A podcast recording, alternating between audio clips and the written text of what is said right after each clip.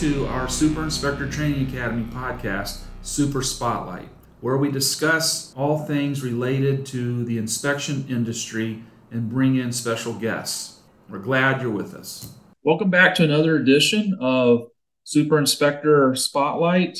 This is the SITA podcast Spotlight, and we're uh, continuing our series on customer oriented inspection services. And we're happy today to have with us uh, Clayton Worley, who works for Super Inspector and uh, one of the top lead inspectors. And so it's a joy to be able to talk to you. Thanks, Clayton, for being with us. Not a problem. Hey, so we're going to talk a little bit today about communication best practices and some of the ways that we can make sure that we are communicating at a high level and offering great service to both our client as well as the real estate agents because we I think we mentioned this in previous episodes, but a lot of times people in the inspection industry just want to get the report done, hand it off to the client, and then we're kind of hoping that we never hear from them again because we know when we hear from them it's going to be a complaint. But you kind of kind of a different philosophy of that, right? So you at Super Inspector, don't y'all kind of encourage questions and and hearing back? Yeah. Yeah, we actually, you know, we do a, a pre-text or a pre-call to the client before starting the inspection just to get you know let them know hey we're here. One to make sure that the address is correct and the order. And then two it kind of gives them a, a chance to emphasize any concerns that they have so that we can you know kind of set the bar to their standards and then let them know like hey yes we will check all of that stuff. And then we will also check x y and z. That gives them kind of the the idea that you know yes we care about what you're concerned with but we're also going to go above your standards and give you this information right so i can imagine then that sounds like a really cool thing to do because i can imagine there might be a scenario where they learn something about the house in between the day or two that the inspection was ordered and it might happen right so maybe something seller's disclosure or something like that and then they're concerned right. about something, right? Is that how kind of works? Right. Yes, it is, and it actually it kind of helps us in the aspect of removing some of the liability from us. Just an, as an example, I had an inspection not too long ago that one of their concerns was there was an outlet that had looked like it had caught on fire at one point. Mm-hmm. And they mm-hmm. said it wasn't there when they did their initial walkthrough of the house, but it was there the next time they did it. And I hadn't been gone from that house for 20 minutes. And the listing agent called me and said, Hey, there's an outlet burnt here. What did you do? And I was like, No, that was there when I got there. And that was one of their concerns. Yeah. So in that scenario, how did you how did you engage that that selling selling listing agent in terms of a customer service? Right. Some people just say, hey, look, I don't have to deal with that. That's that wasn't. I just did a little time in inspection and kind of be kind of gruff like that. How do you handle that? Uh, just kind of tell them how it is. You know, like this was here when I got here, and in that instance, I think that outlet was tied into the the garage somehow, and there was a refrigerator in there that obviously didn't it didn't have power when I got there, and since we used the thermal cameras, I took thermal images of both the refrigerator and freezer, and they were both 85 degrees. And I actually had sent her that picture before she had called me, just saying, Hey, this is off. I'm just like, here's the picture showing it's 85 degrees. It's been off for a while. Right. And so when she called back with that outlet question, I was like, you know, that could be the reason why that refrigerator doesn't have power is something is in that same circuit has burned up. Okay. So then you just kind of calmly listen to her and then explain some scenarios. Um, yeah. Rather than get super defensive. I think that's a really great right. point when we're trying to provide customer, excellent customer service. What are some of the other things you do? Let's just stay with the realtors while we're on it. What are some of the things you do for the real estate agents? They're always a big part of this transaction to kind of provide customer service to them. Just trying to be available at all times you know, there's a lot of agents that will save the inspector's phone number in their phone as just your name inspector. And so they'll call you to to set up an appointment or even to ask you a question about their own house. Right. and it's just being available to to them to answer those questions they have and being upfront with them. If you don't know the answer to it tell them i'm not sure on that but i can find out for you or i will get somebody in contact with you that knows.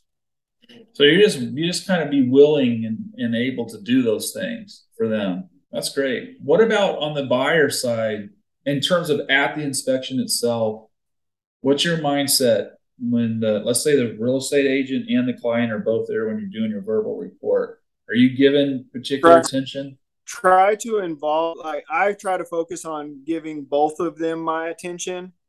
You know, like yes, the client is our client. We should be giving him our full attention, but the agent is also there.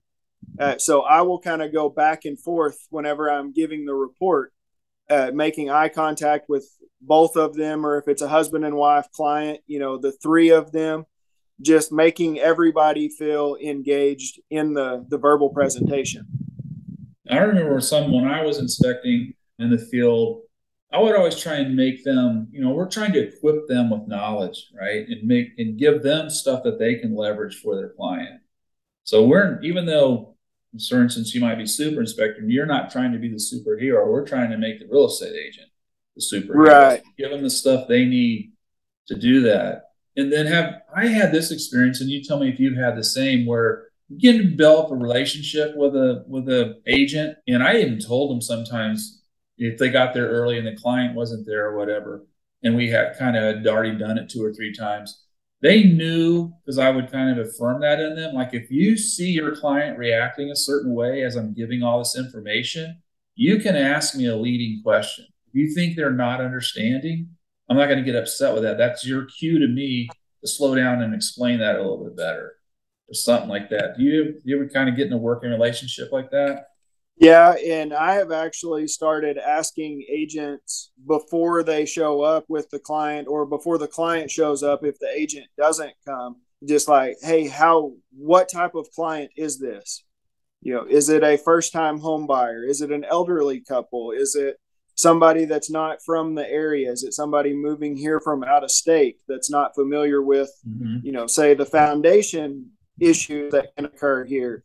Like what what are some areas that I should focus on more with them to help them understand what's you know what's concerning or what's common right and so then you're just trying to you contextualize then your comments based right. on that yeah right okay so what are some other things you do for the client to kind of help them in the process to provide just another level of service i mean that you know it's beyond just being like a road inspection, like I've done it, I've done my job, and hey, here's the information.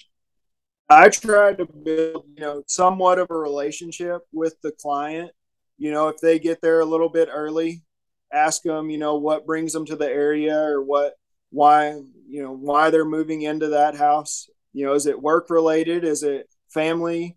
Kind of get a little personal background on them just yeah. to kind of help make it easier easier to talk to them about kind of the same way with asking the agent what their what the client is like try to make it enjoyable for them you know it's a kind of a high stress situation so you know i'll i'll cut up or make jokes with them just to try to help kind of ease their mind a little bit right do you ever find yourself like because i know a lot of times we're given a what can be perceived as a lot of bad news but do you ever try and you know give good feedback about a house. Like, hey, this is a really neat feature of this house because they're getting ready to buy this thing. They don't want to hear all this bad stuff about it. Yes, and I actually, whenever I go, I do that, and I do it as I'm going through the presentation with them. I take them through our entire report, so they see the informational stuff in the okay. report. So I'm explaining to them the good and the not not necessarily bad stuff, but the items that I have to say are deficient. So yeah, so you're going all right. So you're going above and beyond right there in terms of not just going over your deficiencies and the observations related to that. You're going over information just about the house, trying to help educate them about the house that they're going to inherit, right? If they purchase right, it. right. So um, I bet that's super helpful. I think I think the clients appreciate it, and I I know the agents do, just because you know they're they're coming in on some houses knowing that it needs to be worked on a little bit. You know, it's a little bit of a fixer upper, right? And they don't want their clients to necessarily or our clients to necessarily feel like they're getting into something they shouldn't be getting into. Right. Well, I know you're one of the highest requested inspectors that super inspector has. What what are some of the things you just kind of do personally to to help yourself in that regard with requests? I think a lot of it has to do with just being available. You know, like I said, whenever you see that the phone ring and it's an agent, just go ahead and answer it. You know, they may have just a question for you on, you know, like I was saying, their house, but it may be to see when your next open slot is to to get you booked. And just putting on your on the our calendar you know if they call me and say hey i've got this inspection or house that needs to be inspected coming up. Are you available this day? And it's like yes i am right now. Let me you know i'll hold that spot for you for the next couple of hours. Let me know if something else happens to where i need to clear that back up to where i could do something else have you ever dropped whatever plans you had going on for like a weekend or something and run out and inspect a house for a yeah and the, and i've done i've done that to where it's you know i'm not necessarily doing anything. I just wanted you know the morning or the afternoon off and they call and are like hey i need this done. Can you do it? And it's just put a smile on your face and say yes i'll be there. You know here's let me call the office and they'll call you back to to get it on the schedule text me the address and I'm heading there now. Yeah. So as a sole proprietor, obviously that would be one way you can build business. You're going to make a, a, real estate agent super happy doing that, being available. But it also works in a multi-inspector firm uh, like Super Inspector, right? Because the, the requests are a lot of times what generate some of your commissions, and it help keeps it helps you keep busy in slower times, right? Oh yeah, for sure. So I'm just trying to help everybody understand that. That's a, really important thing to be available at those times. And because a lot of times you think, well, it's a multi-inspector firm, I'm gonna let someone else handle it. But the more you can build your requests up, then they're going to be requesting you when it's slower, right? Right. Yeah. The less the less you have to worry about if you're going to have a job tomorrow when somebody else may not. That's awesome they'll get a, a snippet from inspections on their listings, oh. and then you know they don't get the whole report. They'll just get that little snippet of it, what you know the buyer wanted done or corrected, and so they'll call me and ask like, "Hey, if I send you this picture, can you look at it and see if you can explain it to me?" Just because they don't get that from the buyer's inspector. Right. That's cool. That's a great way to build relationship. Uh, another thing to do is just hit up real estate offices. You know, if so, you, you have, take have, you take time yourself, even though we have some growth representatives out working. You do that yourself as well. Yeah, if I go past an office and I have time in between inspections or after an inspection, just pop in and say, "Hey, you know, I my name's Clayton with Super Inspector. We do inspections in the area. If if you haven't heard of us, I'll leave you a brochure here. Here's some of the things we do. You may have somebody that you're using already, but if they're ever busy, give me a call. I'd love to fill in for you. Awesome. I also know you've done like because you've helped us out at SITA with some teaching. So sometimes you forfeited an inspection in order to go meet a group of agents and lead a one hour CE course, right? Right. That been beneficial for you in the past? Yeah, the I've I've taught one of those classes that I can remember, and I've actually ended up getting two or three agents off of that one class a year and a half ago. Yeah, and then they talk to their friends, and they talk to their right, friends. right, so. yeah. So really getting yourself in front of real estate agents is what will help you know grow your your business or your company's business. Right. That's awesome. All right, so we've talked about kind of what you've done. What do you try and do? You're in somebody. Let's talk about. Is there things you do? So yes, obviously the buyer is your client. You're trying to be respectful of the property that you're inside of and the homeowners themselves. Do you have communication at all with them? I mean, a lot of times we don't, but what happens when you do? Uh, kind of the the same as with the buyer. You know, just try to get a little bit of a relationship built up with that person. One because they're in that same kind of high stress situation. You know, they've had a lot of people in their house looking at it, and now here you are, somebody else that's actually going through their house, opening and closing windows, doors, closets. You know, you're turning all their lights on, you're running all of their water, opening up the cabinets, looking under the sinks. Uh, so it just kind of helps out, you know, take that extra five minutes, 10 minutes before you really start the inspection and kind of find out a little bit about them, tell them a little bit about yourself just to kind of ease their mind. Same thing with joking around, you know, joking around with them a little bit just to take their mind off of you're there to look for things that are wrong with their house. Yeah. Do you ever, when a, what happens when, uh, you know, we've all been there, you're trying to explain things like you mentioned that you go over the whole entire report, but you get to that point where their eyes are just kind of glassing over and you can tell they're just like either not listening or they've just been overwhelmed by the amount of information. What do you do in those instances?